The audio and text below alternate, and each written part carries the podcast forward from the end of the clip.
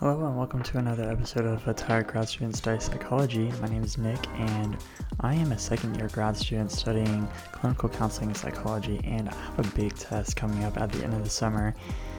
And this podcast is really to help me to study for this test. So we're going to pick up actually from the last episode, which was about the Neo-Freudians, and it was so long that I just had to cut this in two.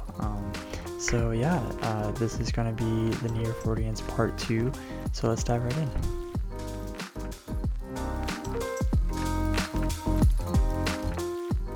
So then we move on to Erik Erikson. Now, one, that's a great name, Erik Erikson. You gotta love it. Erikson had a really interesting upbringing in the psychoanalytic theory. He met Freud's daughter in Vienna while tutoring at the Birmingham Rosenfield School for Children, and at this school for children, he was tutoring, pretty rich kids, and their parents actually received psychotherapy from Freud himself. And so Erikson always had an interest in child psychopathology, and he saw that the parents were being treated by psychoanalytic thought, but not really the children. And so from his encouragement from Anna Freud, he actually began to be trained in psychoanalytic thought, which I thought it was really interesting. In 1933, he fled from Austria to the U.S. When the Nazi regime spread across Europe. There he broadened his interest beyond psychoanalysis. He started working with famous anthropologists like Margaret Mead, and he's really credited for being the first to study ego psychology, which really poised that the ego is more than a servant to the id. So instead of saying, the id has all this power and it takes a really strong ego to really tame it, he's like, well, actually the ego probably has a little bit more power than you think. He went on to say that ego identity then, in its subjective aspect, is the awareness of the fact that there is a self-shameness and continuity to the ego's synthesizing methods and a continuity of one's meaning for the other. So Erikson is mostly known for his theory of development. He departed from Freud's view that personality development is fixed by puberty. So remember, the last stage, genital, was starting at puberty and then just lasted until you died. And he really went against that. He developed 8 stages of psychosocial development. In this, he emphasized the social relationships that are needed in each stage of development without placing an emphasis on sexual urges like Freud did. Now, he showed that each stage represents a developmental task. The sense of self-actualization or competence depends on the successful completion of each stage. And I go through each stage and I sort of list a question that sort of encapsulates that. So his first stage was trust versus mistrust. This is from ages 0, so infant, to 1.5 years old, give or take. And all these you can probably find a little bit of variance in the ages, but this is probably the best bet. And the question that you may ask in this stage is, can I trust that my basic needs are met? So if the infant feels secure and had secure attachment to the caregiver, they would develop less anxiety, would be trusting of the caregiver, i.e. mom or dad, and they develop the virtue of hope. And there's a lot of good research on attachment theory that I think I might do a special episode on, i.e., Bowlby, Ainsworth. They did such a good job with really talking about attachment, and Harry Harlow as well, and I think it's worth mentioning. Now, the next one is autonomy versus shame and doubt. And this is from ages 1.5 to 3. Question that people may ask is, internally, unconsciously, can I be my own person, or will I be dependent on my caregiver? So if kids are criticized and not given the support to prove themselves, they may be feeling inadequate and develop a low self-esteem, whereas if they're not criticized, they may start to tolerate failure. They may ask for assistance. And Erikson really encouraged parents to encourage their child to become more independent. Next, we have initiative versus guilt. This is from ages 3 to 5. The big question is, am I able to initiate with other children? This is the age where You see kids starting to talk with other kids, form relationships, form friendships, and we see that in this stage. You know, so if the child is able to ask friends to play or, you know, play with blocks or play hide-and-go-seek, then, and if that child then accepts that, the child develops a sense of security and feels the ability to lead others. On the other side, though, if that invitation is not well received, then the child develops a sense of guilt and will not initiate as much further on. You know, this develops the virtue of purpose. The next stage is industry versus inferiority. And this is asking the question, am I competent to know what is being taught to me? So this is ages 5 to 12, and you sort of start seeing a pattern here. That's around the school age time when they start school. And if the child is reinforced by their industriousness, they develop some sort of confidence that reaffirms their self-esteem. Whereas if they don't, they begin to feel inferior and even doubt their own ability. And this develops competence. The fifth stage is identity versus inferiority. This is a very common one, a very popular one. It asks the question, the age-old question, am I my own person, or who am I? This is sort of the age-old question, and that makes sense because the ages of this are 12 to 18. And sort of that coming-of-age type. Erikson said that this is the transition between adulthood and childhood. He quoted that the adolescent mind is essentially a mind or a moratorium, a psychological stage between childhood and adulthood, and between the morality learned by the child and the ethics to be developed by the adult. You start off a base age of knowing morality, and then you start knowing more intense things, quote unquote, of, ethical development. And it's pretty fascinating to think about. And according to Erikson, there are two identities that are involved with this. It's sexual and occupational. Well, I know a lot of you cringed at that, but it's not focusing a lot on sex. It's just the development of a sexual identity at that age. If they're not able to make sense of their identity in society, then this can lead to role confusion. This is the confusion about the adolescent and their place in society. And this also leads to an identity crisis. If they're not able to meet that goal, they're going to have an identity crisis, and they may, do some experimenting then with the different lifestyles to sort of fit in with what they feel like they belong in society. And so if they succeed, it will lead to virtue, fidelity, or the ability to accept others, even when there may be differences among them. The next one is intimacy versus isolation. This is ages 19 through 29. We're starting to broaden the age now. And the question is, can I find someone to love? Now, successful completion leads to happy relationships and a sense of commitment. The opposite leads to fearing commitment and leads to isolation and loneliness.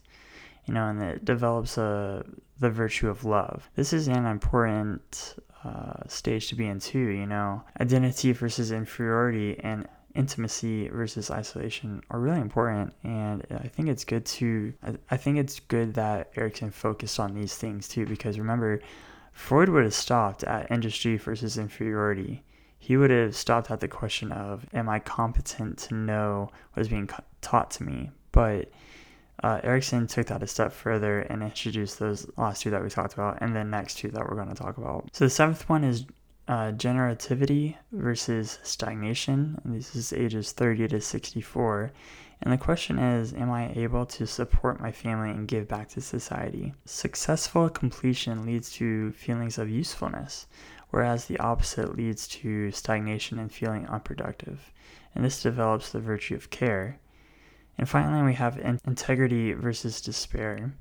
And this is 65 years or older. And the last question is, can I leave a legacy? Erikson believed that if we see our lives as unproductive, as dissatisfied, we live with this developing despair. Whereas if we have success in this, we develop a virtue of wisdom. It helps someone to make sense of their lives, and it helps them to get a sense of closure and completeness. And this actually leads someone in his mind to accept death without fear. if you can successfully go through this stage of sort of answering that question. So I have some thoughts on this. You know, the first one is the bad is it's pretty vague. Erikson was pretty vague on each stage. You know, how does one psychosocial stage affect the other too? You know, and let's say I'm good all the way up into autonomy versus shame and doubt. Will that affect me in the identity versus inferiority stage? You know, and I don't think that's been said yet. I'd like to know though. If you know of it, please let me know. But the good is it's lifelong. It's you're developing this sense of identity, which I think it's pretty common knowledge too, that yeah, we do develop identity throughout our lives, not just in the first couple of years of our life. Finally, we have Karen Horney. She's also one of my favorite psychoanalysts. She has a lot of cool stuff to say as well. She got her medical degree in 1913, and sadly, after losing her first child and both her parents in the span of 1 year, Horney turned to psychoanalysis to sort of help her cope. And she saw Carl Abraham, which, remember, he was part of the committee back in what we earlier talked about in the Vienna Psychoanalyst Society. So that's a full circle there. In 1920, Horney became a founding member of the Berlin Psychoanalytic Institute. So she brought what she learned all the way over to Berlin from Vienna. And there she taught classes, conducted research, and saw patients herself. But sadly, when the Nazis started invading Europe, she moved to Brooklyn, where a lot of people who fled the Nazi regime lived in Brooklyn as well, and actually her practice thrived from that. You know, and like many other Neo-Freudians, she departed from Freud mainly because of his views on sex, more specifically penis envy. And remember that penis envy was what, you know, girls and women have because they are jealous and envious of their lack of penis. That's what Freud said.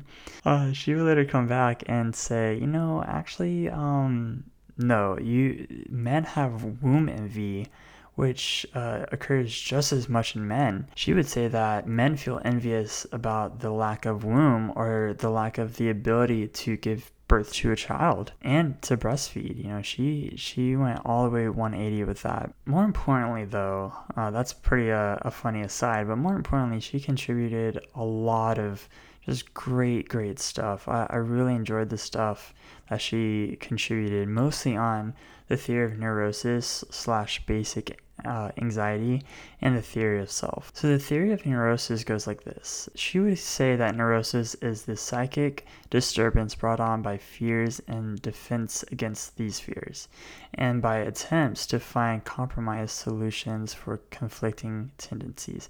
So it's really this idea of you have fears, and the behaviors to sort of counteract those fears become sort of like pathological. And to go a little bit further too, you know, it's the inability to adapt and overuse. It's the overuse of negative thoughts as well and behaviors. It was a diagnosis, neurosis was, back in the 1600s and 1700s, but it's not really a diagnosis anymore. We want to diagnose someone today with neurosis, but we would use it as a way to describe behavior, more specifically to depression, anxiety, and stress. Now, so neurotic needs, this theory of neurosis, can lead to aggressive behavior. It causes people to withdraw socially, and it really ends up, you know, becoming people-pleasing as well. You know, it's also been associated with health issues. It's also related to health issues like heart problems and lower immune systems. Knowing all these things, it's important to know how you rate in neuroticism. And we rate this basically on a scale of high to low. Are you high in neuroticism? Are you low in neuroticism? We really have to understand how this can affect your thoughts and behaviors. So Horney says that basic anxiety or neurotic needs can result from, you know, too much isolation, too much admiration, not enough responsibility, too much responsibility, and the lack of respect and the lack of warmth. So basically, Horney was suggesting that there are different styles of coping with unconscious or basic anxiety. Each neurotic need can be grouped into 3 categories. You have moving toward people, You have moving against people, and you have moving away from people. These people tend to utilize two or more of these needs, which creates confusion and inner turmoil. You know, Horney says that people who are neurotic tend to overuse these strategies. We can also break down these three coping strategies into different neurotic needs. And here they are. You know, moving toward people, it causes people to seek affirmation and acceptance. And they are often perceived as clingy and needy. And their neurotic needs are, you know, the need for affection and approval, and the desire to be liked, the need for a partner. These individuals sometimes think it is more important to have a partner to resolve every problem that they have. You know, the next need is the need for social recognition. This is another one that Karen would say it moves towards someone. The needs for social recognition, so the desire to be in the limelight. And the final one for this group is the need for personal admiration, and they just want all qualities to be valued. Now, the second group is called moving against people. You know, this causes people to seek hostility and to be antisocial, and they're usually described as cold and indifferent. You know, they have a need for power, and they usually praise strength and despise weakness. There's also another need, a neurotic need, which is the need to exploit others. And they view this as a way to gain power. They will exploit others to obtain power, money, and sex. And we probably know a lot of people like that, you know, on the news. But that's a neurotic need of someone. And obviously in the name, it moves them against someone. You know, and the final one is the moving away from people. So this causes someone to feel a need of control, and they are often difficult to work with and are often unkind to others. You know, and so the neurotic needs of this group is the need for personal achievement. Because of their insecurity, these people push themselves to the limit. There is a need for self-sufficiency and independence. And this presents a loner personality, someone who is just wants to be alone all the time. The next need is called the need for perfection. And this strives for unobtainable perfection. They continually search for personal flaws to improve upon. And the last one is the need to restrict one's life. These people prefer to go unnoticed. They often make their needs secondary and undervalue themselves. So those are their neurotic needs. And I'm probably going to reiterate this a lot, but when we talk about a psychological thought and theory, it's just a way to understand how we tick, you know. And this is one of them. And I think Karen Horney has a really good ideas about neuroticism. Now, and finally, we have the theory of the self, and I'm going to be completely honest here. I love this theory. I think this is one of the best theories that we have on depression, anxiety. It's just a really good way and a really simple way to think about these things. So Karen Horney really agreed with Abraham Maslow. She said that we all strive for self-actualization, for a realization that all of our needs need to be met. Karen Horney had really two ideas or views of this. She had the real self, quote unquote, the real self, and the ideal self. So what does that mean? So the real self is someone who we actually are. That's who I am right now. This is me, and this is who I am. So that would be the real self.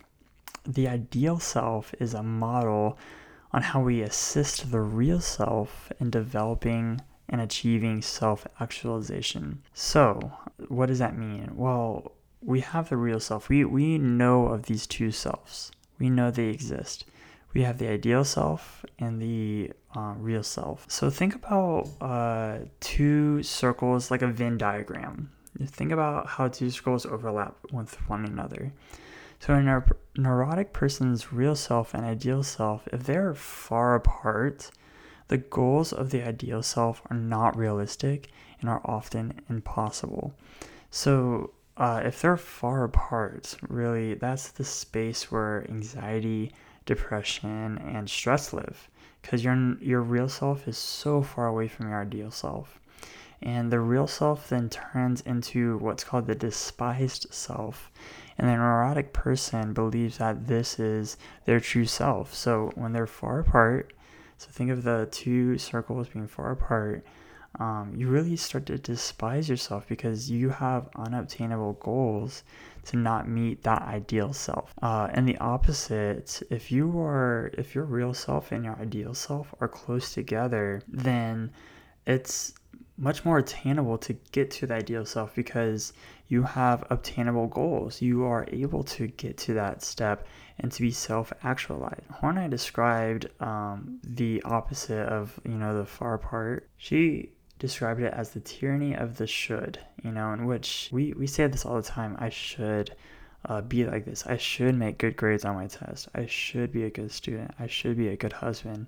But that is dangerous to just keep on saying should, because it creates sort of a hopelessness for perfection. No matter what your view is, perfection is really hard to obtain and sometimes impossible. We can't be perfect. That's not in the human nature, to be perfect all the time. And so Karen Horney really had a good idea of just saying, it's not real to have this ideal self that is perfect, is good height, good weight, good everything, because then you're just going to despise yourself. But if you have obtainable goals to put forth towards your ideal self, then you are able to sort of strive for self-actualization, which, again, it's this idea of, knowing who you really are, knowing what your needs are, and really feeling at peace with that. So there you go. Those are the top 4 psychodynamic theorists. There's many more of them, but those are probably the best ones to talk about.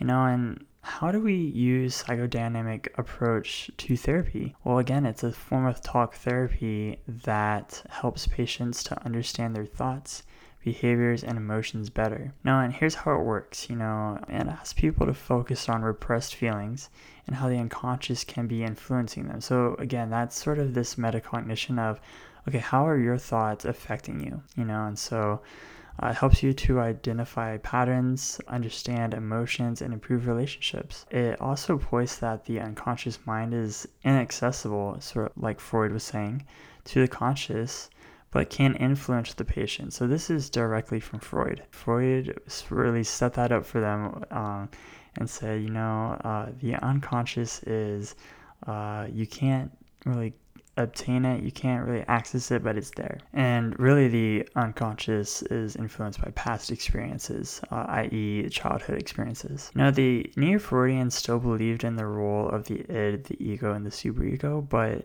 they went along with Freud and said the battle between the id, ego, and superego is what causes, things like depression, bipolar disorder, stress disorders, all that, And so, and it's important to, again, we talk about research a lot, and it's important to understand that psychologists and therapists today want to use empirically supported treatment and evidence-based practices. And we'll talk about that more later, but it's important to bash on the psychodynamic and psychoanalytic thoughts a lot because it really focuses on the id, the ego, and the superego, which is really hard to study. It's basically saying, hey, trust us, there's these 3 sort of sub-personalities that are in you, and you can't access one of them. That's really hard to present to someone, but in one 2017 review in the American Journal of Psychiatry, researchers found that the psychodynamic therapy was as effective as other treatments that were well known. So they put it against CBT, they put it against probably ACT at that time. So these therapies that are very well researched, and I think that's important. There's probably going to be some other studies that go against this, so if you are interested in psychodynamic theory, I would just research it out. I think it's probably useful. If you find it useful, then go for it. That's sort of what my theory is on now. If it's helpful to you to receive this sort of therapy, then go for it. I personally don't agree with it, or personally don't think it's as helpful as sort of these other therapies, but I'm Nick. I like CBT, but go ahead. So we have some pros and cons to this approach. You probably already know what my pros and cons are, but I'll just lay them out here. Pro is, talk therapy. I think talk therapy in place of hypnosis, 100%. I think hypnosis now is just not good for you. It doesn't really teach you anything. It just sort of unveils things, quote unquote unveils things, and you're not really learning anything from it. Whereas talk therapy can help you to process your own emotions, your own thoughts, and your own behaviors. Psychodynamic theory better explains the nature versus nurture with Jung's collective unconscious than Freud's did.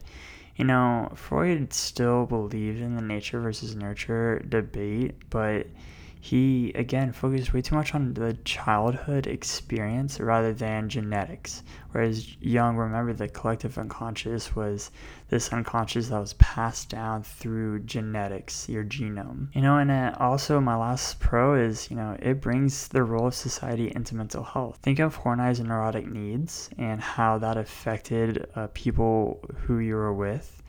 And think of Erikson's development. That was his psychosocial development. He had theorized about social development over time throughout your whole life instead of just up to puberty. Some of the cons are it focuses way too much on psychological factors instead of genetic factors.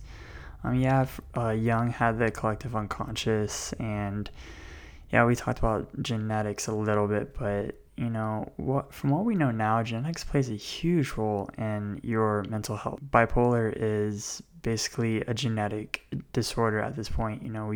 If your parent has bipolar disorder, there's really a 50-50 chance that you may have it as well. There's also a little discussion of free will. We're going to talk about that a lot with behaviorism, which will be our next episode. And they talk a little about free will. You have the power to, as far as we know today, you have the power to sort of change your own behavior. And the psychoanalytics and the psychodynamics would probably say that's not true. It's your unconscious that really is in control of that. Whereas I just don't really see that. We already talked about this, but it's hard to prove because of the subjectivity of therapy. Again, you're relying way too much on therapists' own thoughts and behaviors to sort of interject with their own thoughts on therapy. So let's say a client says on the Rorschach test, "Oh, I see a horse." And then the therapist would say, "Oh, tell me about the horse." Whereas it just doesn't make sense to me. Yeah, it's too subjective of a therapy, because it relies way too much on the therapist's subjectivity than the client's. Whereas I think the client's subjectivity is much more important than the therapist. And finally, we talked about this, but it simplifies the mind. It's very basic. I just don't, as far what we know about science today and neuroscience, the mind is not just the id, the ego, and the superego. It's much, much more than that. And there was no science behind the tripartite personality. And so how can we be sure that the mind is made up of this? There's no way to do that. It's just this philosophical thing. And again, early psychology was philosophical, but once you start saying that you are a therapy that's based on science, then you have to give those data. And that's not really doing that. Another thing I wanted to talk about too was the ideographic approach and then nomothetic approach to diagnosing someone. Now, you're probably wondering, why are you putting this in here? Well, Freud was really the first one to sort of focus on both, and there are also key terms I have to learn. So these are two key terms that I have to learn, and they have been historically really hard for me to understand. So I'm really going to try to put this in words that are understandable. So the ideographic approach is when clinician uses their subjective approach. Okay, so this is what Freud did a lot.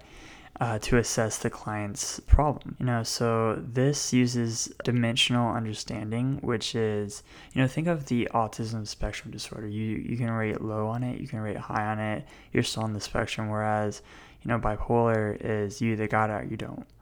And, this is important because it helps us to understand the client's unique perspective and experience.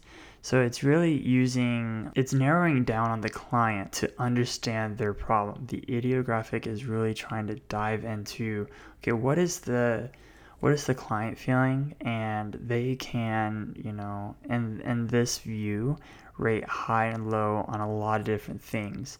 Whereas the nomothetic approach uses the standardized method to assess a person's presenting problem. So it's really they use the information that they collect and compare it to standardized categories. So there's a standardized test that we use very commonly called the Beck Depression Inventory, the BDI. And it's very popular. And so the nomothetic approach would say, okay, you scored a 30 on the BDI and a high score according to it is a 35. Therefore, I would say you have anxiety and really high anxiety. This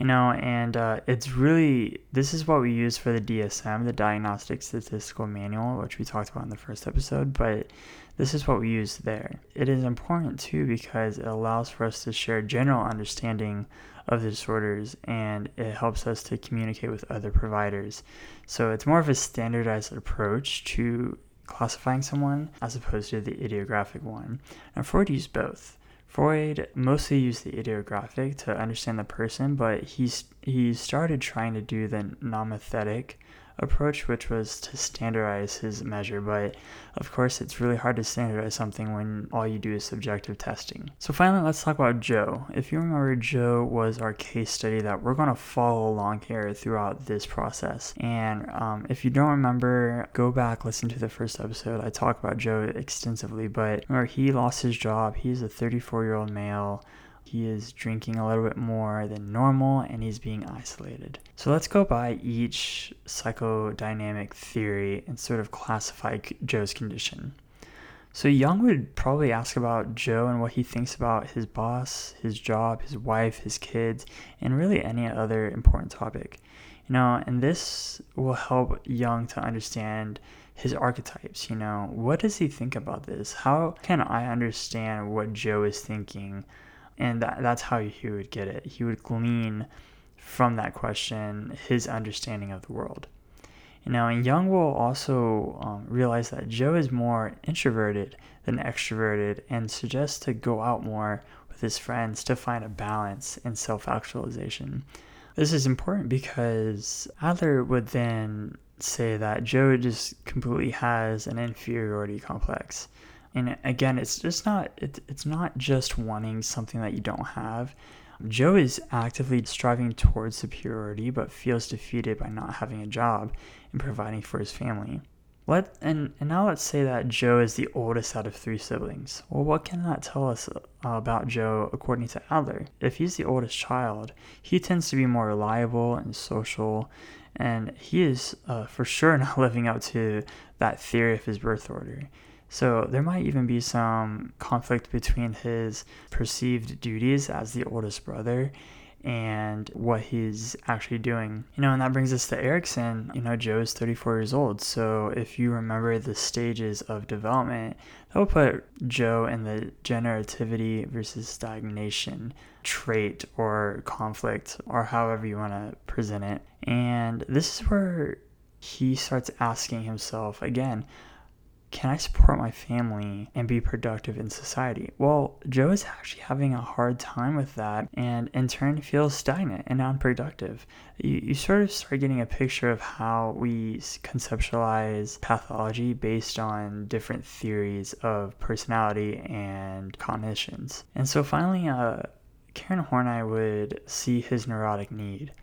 Now, let's say that we talk to Joe and he says, I can never do anything right. Always fail my family. I'll never be able to have a job again. I'm just worthless. Well, that would be a big problem for Joe. And he would have the neurotic need for protection, leading him to going away from people, hence his isolation. So he has this neurotic need of just always giving, or like, I have to give. And since that's not happening, he's moving away from people. You know, Joe's ideal self, this theory of self, is unobtainable. Of course, we're going to fail sometimes. That's probably what I would say to him. You know, failure is a normal thing, but what are you going to do about it? You know, and because his ideal self is so far away from his real self, he despises himself. And I love that we can start putting this psychological thought from what we've talked about for the first two episodes, psychoanalytic and psychodynamic theories, into case conceptualization. I think this is what I'm learning about, and you get to join me on this ride because we're now starting to plug in the pieces. Okay, I'm finally understanding Joe a little bit better now because of all these theorists. And that's why I really love tracking psychology through the years as the thought has progressed, because we start getting a better sense of personality from that. Well, I hope you enjoyed that episode or episodes. I really don't know how this is going to be, so... but thank you so much for tuning in. If you agreed with something, or if you thought that I need to improve something, or you think that I have mistaken something, please let me know. Reach out to me on Instagram @tiredgradstudent. There you can interact with me the best. I vehemently despise Twitter, and so you're gonna have to lose this farm to get a Twitter account. But there you'll find when the next episode is gonna come out and all that. But in the meantime, thank you so much for tuning in, and study hard.